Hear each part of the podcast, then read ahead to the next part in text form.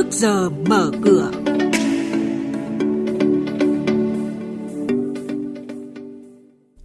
Thưa quý vị và các bạn, Đà Nẵng thúc đẩy hoạt động đào tạo nguồn nhân lực lĩnh vực vi mạch bán dẫn. Lào Cai giảm sâu giá cho thuê đất khu cụm công nghiệp thu hút đầu tư. Phiên chứng khoán cuối tuần trước, ba chỉ số chính tăng nhẹ là những thông tin chính sẽ có trong chuyên mục trước giờ mở cửa ngày hôm nay. Xin mời các biên tập viên Xuân Lan và Minh Khánh thông tin chi tiết. Ban quản lý khu công nghệ cao và các khu công nghiệp Đà Nẵng vừa ký kết thỏa thuận hợp tác ba bên về đào tạo thiết kế vi mạch bán dẫn với công ty cổ phần giáo dục quốc tế Sun Edu và trường Đại học Duy Tân. Đây là một bước tiến quan trọng trong việc thúc đẩy hoạt động đào tạo nguồn nhân lực ở lĩnh vực vi mạch bán dẫn, góp phần hỗ trợ cung ứng nguồn nhân lực đang thiếu hụt ở lĩnh vực này cho thành phố Đà Nẵng trong tương lai, thúc đẩy hỗ trợ thu hút các dự án đầu tư lớn vào thành phố. Ông Lê Trung Trinh, Chủ tịch Ủy ban nhân dân thành phố Đà Nẵng cho biết Trước mắt, thành phố sẽ tạo điều kiện để cụ thể hóa các nội dung thỏa thuận đã được ký kết và đề nghị Ban quản lý khu công nghệ cao, các khu công nghiệp cùng với trường đại học Di Tăng, công ty cổ phần giáo dục quốc tế Senedo phối hợp với các cơ quan đơn vị có liên quan đề xuất các cơ chế chính sách triển khai thực hiện đảm bảo theo quy định, góp phần xây dựng và triển khai có hiệu quả đề án phát triển chip bán dẫn và vi mạch trên địa bàn thành phố. Nâng cao chỉ số năng lực cạnh tranh cấp tỉnh là một trong những nhiệm vụ quan trọng của Lào Cai trong năm 2024. Trong các chỉ số thành phần PCI, chỉ số về khả năng tiếp cận đất đai của Lào Cai luôn bị nhà đầu tư đánh giá rất thấp do giá cho thuê đất cao, trồng chéo trong quy hoạch hoặc khó khăn trong công tác giải phóng mặt bằng. Điều này đang được cải thiện nhờ vào một loạt động thái quyết liệt của tỉnh thời gian qua như giảm sâu giá cho thuê đất khu cụm công nghiệp, hoàn thiện quy hoạch để tạo sức hút đầu tư.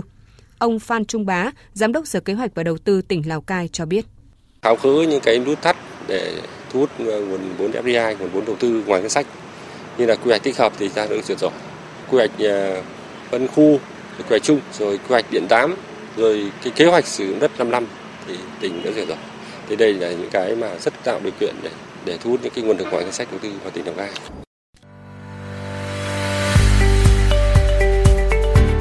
Quý vị và các bạn đang nghe chuyên mục Trước giờ mở cửa Thông tin kinh tế vĩ mô, diễn biến thị trường chứng khoán, hoạt động doanh nghiệp niêm yết. Trao đổi nhận định của các chuyên gia với góc nhìn chuyên sâu, cơ hội đầu tư trên thị trường chứng khoán được cập nhật nhanh trong trước giờ mở cửa. Thưa quý vị và các bạn, diễn biến thị trường chứng khoán cuối tuần trước, đà tăng dù không quá lớn ở nhóm trụ cột ngân hàng từ sớm đã giúp VN Index có phiên cuối tuần tăng nhẹ, chấm dứt chuỗi 3 phiên liên tiếp điều chỉnh trước đó. Tuy vậy, thanh khoản vẫn là tín hiệu kém khả quan khi vẫn chỉ đứng ở mức rất thấp. Kết thúc phiên giao dịch cuối tuần trước, VN Index đóng cửa ở mức 1.175,67 điểm, HNX Index đạt 229,43 điểm, còn Upcom Index đạt 87,7 điểm và đây cũng là mức khởi động của phiên giao dịch đầu tuần này. Xin chuyển sang hoạt động của các doanh nghiệp niêm yết. Công ty cổ phần xây dựng và giao thông Bình Dương mã BCE ghi nhận lãi 1,88 tỷ đồng trong năm 2023, lũy kế tới cuối năm 2023 vẫn lỗ hơn 39 tỷ đồng. Điểm đáng lưu ý, mặc dù lãi nhẹ trong năm 2023, nhưng tính tới ngày 31 tháng 12 năm 2023, xây dựng và giao thông Bình Dương vẫn đang còn lỗ lũy kế hơn 39 tỷ đồng, bằng 11,1% vốn điều lệ. Vốn điều lệ là 350 tỷ đồng. Đóng cửa phiên giao dịch cuối tuần trước, cổ phiếu BCE giảm 10 đồng về 5.820 đồng một cổ phiếu. Giá bán cá tra chưa hồi phục như kỳ vọng. Công ty cổ phần Nam Việt, mã ANV ghi nhận lỗ hơn nửa tỷ đồng trong quý tư năm 2023, lũy kế cả năm 2023 ghi nhận lãi 41,85 tỷ đồng. Lý giải kinh doanh thua lỗ trong quý cuối năm 2023, Nam Việt cho biết do ảnh hưởng tình hình kinh tế thế giới, số lượng bán tăng Tuy nhiên, giá bán chưa được hồi phục so với cùng kỳ. Đóng cửa phiên giao dịch cuối tuần trước, cổ phiếu ANV giảm 500 đồng về 29.150 đồng một cổ phiếu. Công ty cổ phần kinh doanh và phát triển Bình Dương, mã TDC, tiếp tục lỗ gần 37 tỷ đồng trong quý tư.